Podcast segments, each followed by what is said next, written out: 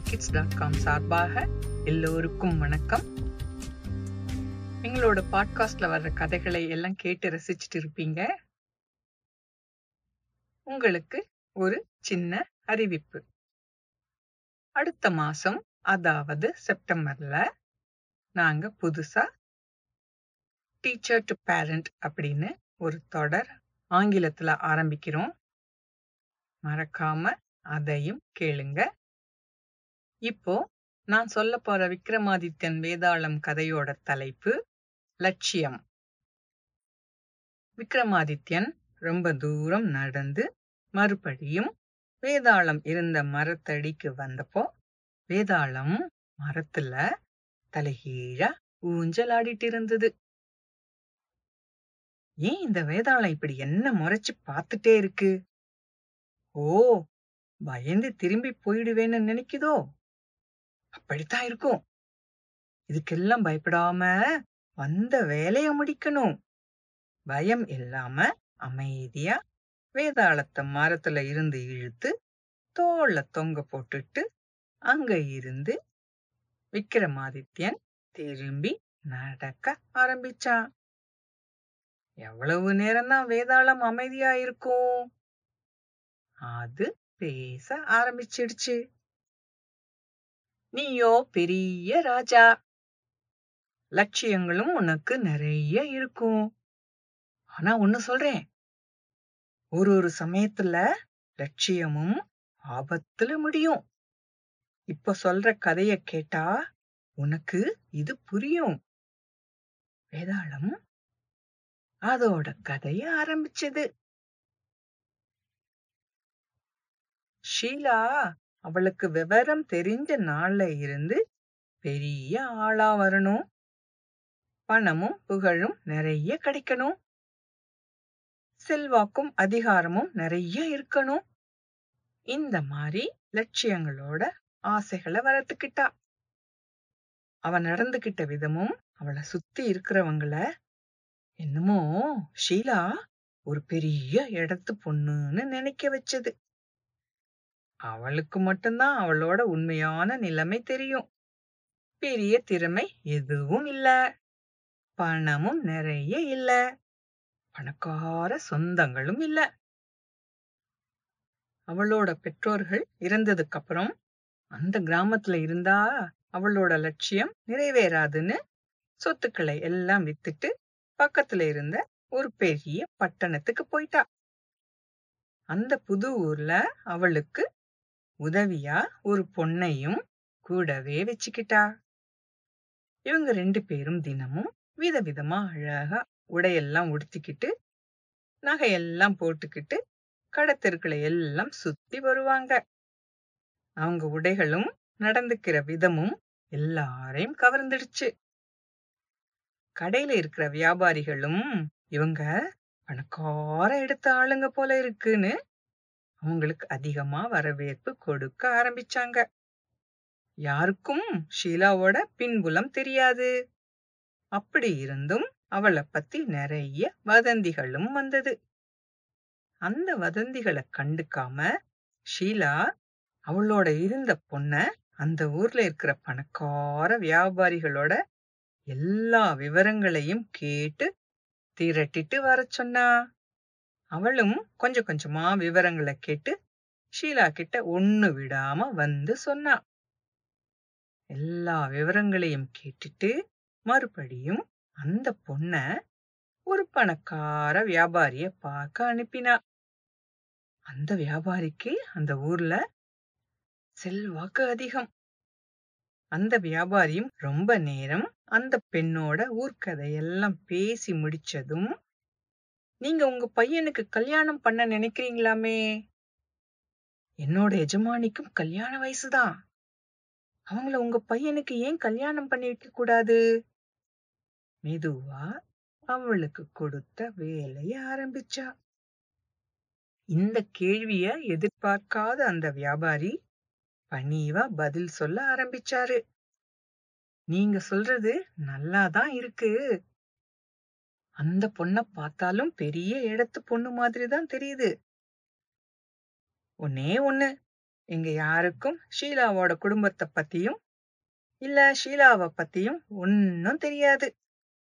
எனக்கு ரொம்ப நாளா தெரிஞ்சவங்க இந்த ஊர்ல நிறைய பேர் இருக்காங்க. என் பையனுக்கும் அவனுக்கு தெரிஞ்ச பழக்கமான பொண்ணத்தான் கல்யாணம் பண்ண ஆசை. இது சரியான பதிலா இருந்ததால அந்த பொண்ணு மேல ஒன்னும் பேசாம ஷீலா கிட்ட வந்து வியாபாரியோட பதில சொல்லி அவளை சமாதானப்படுத்த முயற்சி செஞ்சா.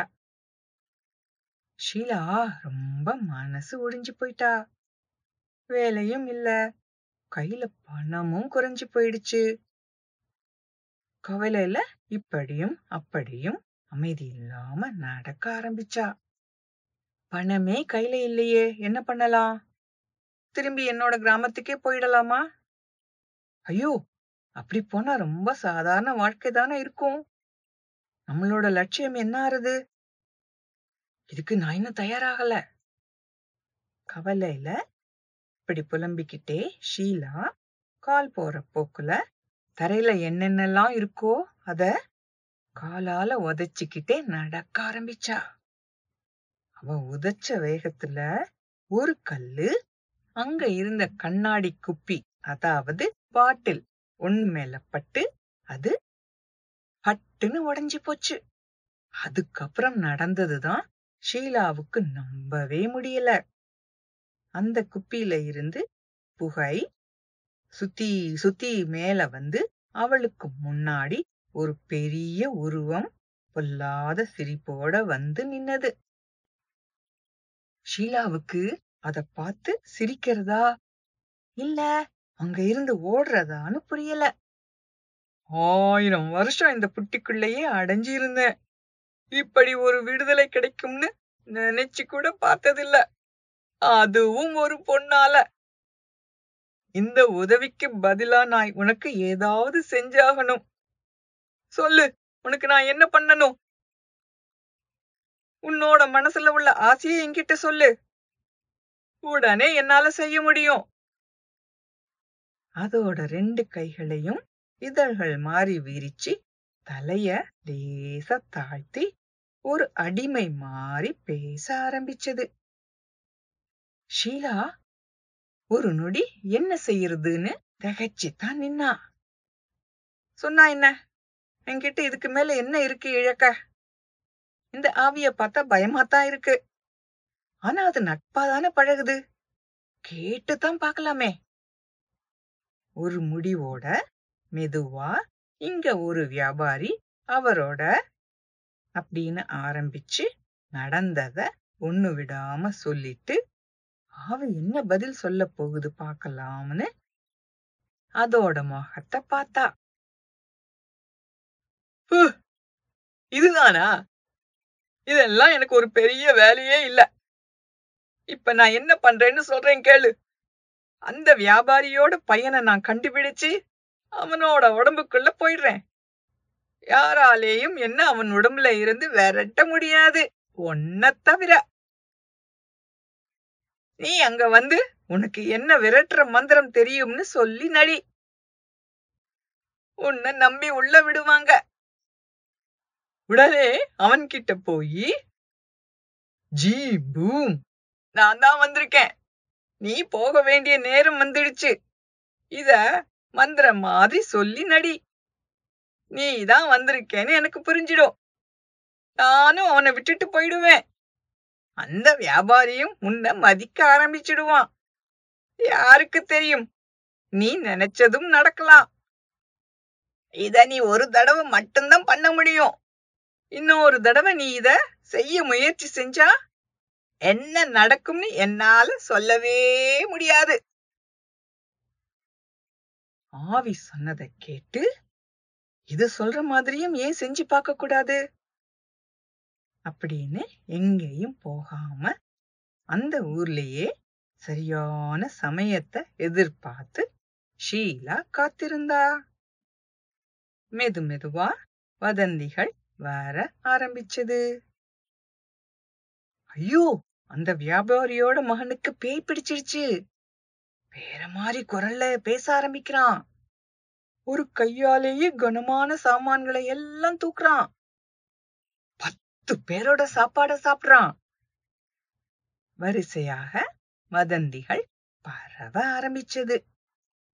ஷீலாவும் அமைதியா சரியான சமயத்தை எதிர்பார்த்திருந்தா. எப்ப யாராலேயும் குணப்படுத்த முடியாம போகுதோ அப்பதான் போகணும்னு முடிவு பண்ணியிருந்தா. அந்த வியாபாரியோட வீட்டுக்கு போக எல்லாரும் பயப்பட ஆரம்பிச்சாங்க. இப்படி ஒரு மாசத்துக்கு அப்புறம் ஷீலா அந்த வியாபாரியோட வீட்டுக்கு போய் எனக்கு பேய் ஓற்ற மந்திரம் தெரியும். நீங்க அனுமதி கொடுத்தா உங்க பையனை என்னால சரி பண்ண முடியும்.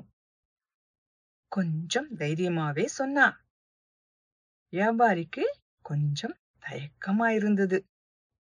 அவரோட குடும்பத்துல உள்ளவங்க உடனே ஒத்துக்க சொல்லி கட்டாயப்படுத்தினாங்க. அவங்களுக்கு யாராச்சும் சரி பண்ணா போதும்னு இருந்தது. முயற்சி செஞ்சு பார்த்தா என்ன தப்பு? ஏதாவது நல்லது நடக்கலாமே? அவங்களோட வாதம். சரின்னு வியாபாரியும் ஷீலாவுக்கு அனுமதி கொடுத்தாரு. ஒரு ரெண்டு நாள் வியாபாரியோட பையன் பக்கத்திலேயே இருந்து அவனை கவனிக்க ஆரம்பிச்சா. அப்பப்ப எதையோ எழுதியும் வச்சுக்கிட்டா. யாராவது வந்து பார்த்தா அவங்களுக்கு புரியாத மாதிரி ஒரு மொழியில அது இருந்தது. அது என்னோட குரு எனக்கு சொல்லி தந்தது. இத கத்துக்க எனக்கு ரொம்ப நாள் ஆச்சு இப்படித்தான் அதுக்கு விளக்கமும் கொடுத்தா. எல்லோருமே அத உண்மைன்னு நம்பிட்டாங்க. ஒரு வாரம் முடிஞ்சது. இப்போ என்னால அந்த பேய விரட்ட முடியும். ஷீலா சொல்லிட்டே அந்த பையனோட கைய இறுக்கி பிடிச்சுக்கிட்டா. அவனும் எந்த ஆர்ப்பாட்டமும் இல்லாம அமைதியா ஆயிட்டான் எல்லாருமே ரொம்ப பதட்டமா இருந்தாங்க. ஷீலா ஏதோ மந்திரம் சொல்ற மாதிரி முணுமுணுத்துட்டு தண்ணிய அவன் மேல தெளிச்சிட்டு குனிஞ்சி அவனோட காதுல வேற யாரும் கேட்காத மாதிரி ஜீ பூம் நான் தான் வந்திருக்கேன். நீ போக வேண்டிய நேரம் வந்துடுச்சு அப்படின்னு சொன்னான் அடுத்த நொடியில அங்க ஒரு புகை மண்டலம் சின்னதா ஆரம்பிச்சு சுத்தி சுத்தி பெரிய ஆலமரம் அளவு மாறி மேல போய் வெளியில போயிடுச்சு. அங்க இருந்தவங்க பயத்துல கத்த ஆரம்பிச்சிட்டாங்க. என்ன ஆச்சு? இங்க ஏன் எல்லாரும் கூடி இருக்கீங்க? யார் இந்த பொண்ணு? புதுசா இருக்கா? கண்ண நல்லா கசக்கிக்கிட்டே அந்த பையன் கேள்விகளை கேட்டான். அவன் இப்படி பேசினத அங்க இருந்தவங்க கேட்டதும் அம்மாடி பழைய மாதிரி பேசுறான். நிம்மதி பெருமூச்சு விட்டாங்க. ஷீலாவோட மதிப்பு இப்ப ரொம்ப வசந்து போச்சு.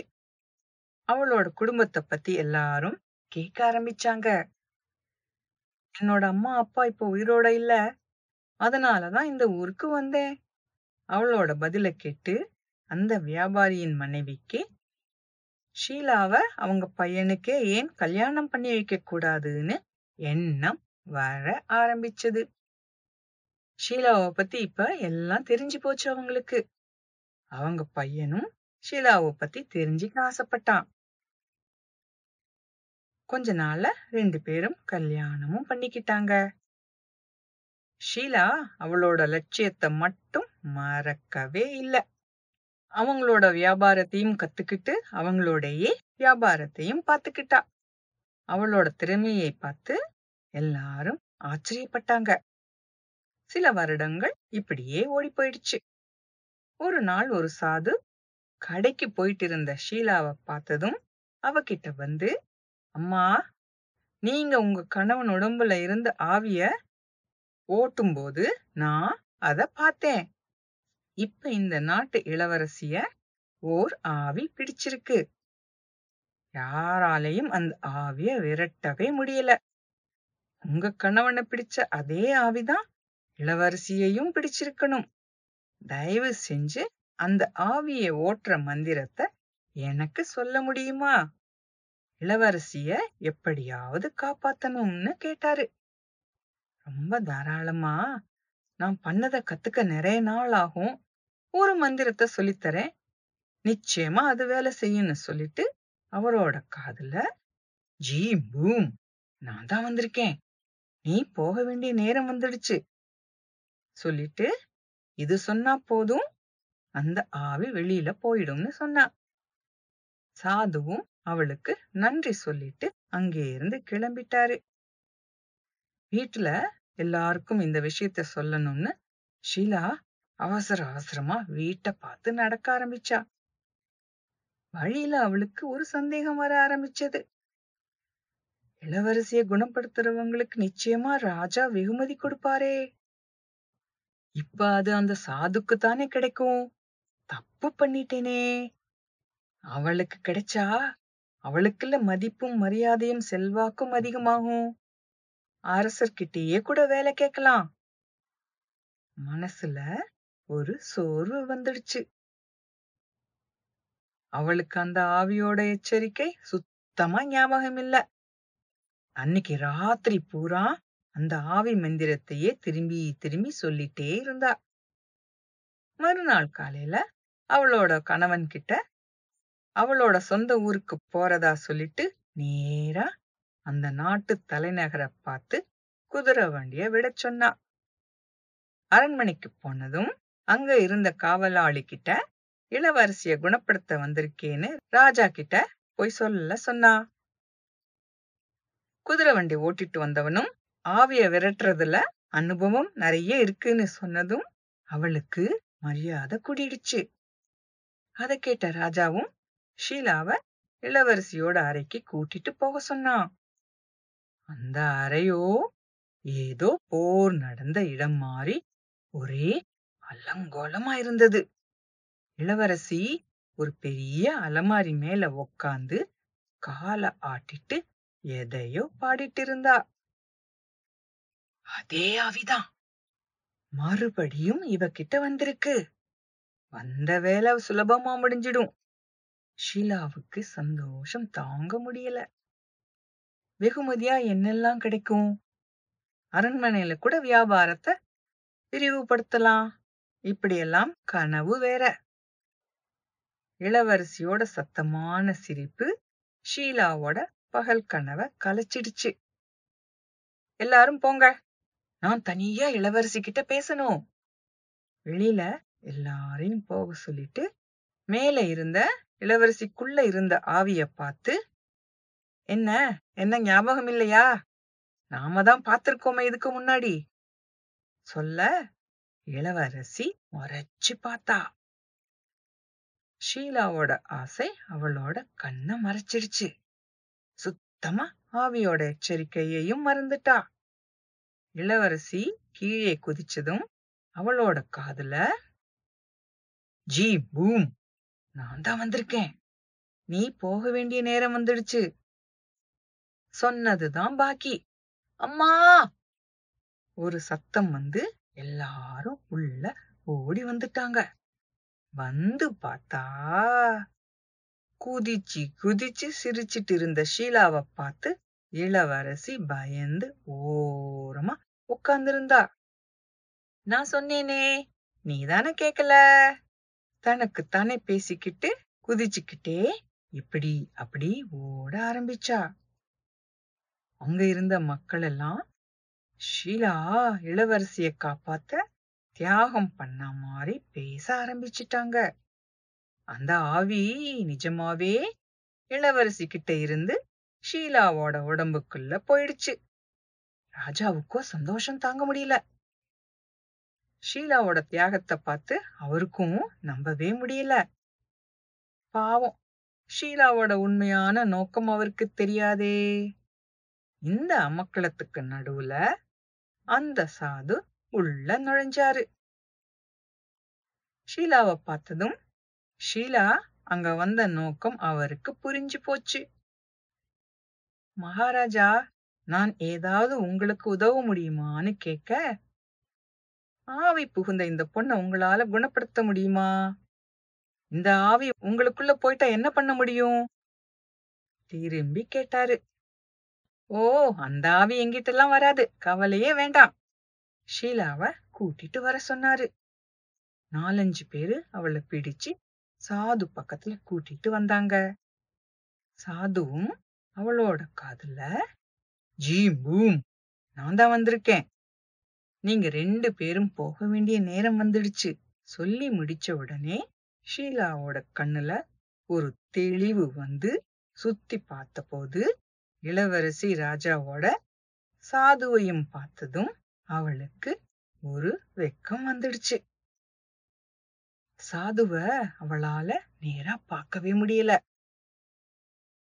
வெகுமதிய ராஜா எடுத்துட்டு வந்து கொடுக்க சொன்னதும் சேவகர்கள் ரெண்டு பைகள் நிறைய தங்க காசுகளோட எடுத்துட்டு வந்தாங்க. ஒரு பைய ஷீலா கிட்ட கொடுக்கும்போது நீங்க இதையும் சாதுவுக்கு தான் கொடுக்கணும். எனக்கு இல்ல சாதுவுக்கு அதையும் கொடுக்க சொன்னா. அத கேட்டு சாது பெருசா சிரிச்சிட்டாரு. நானும் ஒரு சாது எனக்கு எதுக்கு இந்த பணம்? நீயே வச்சுக்கமா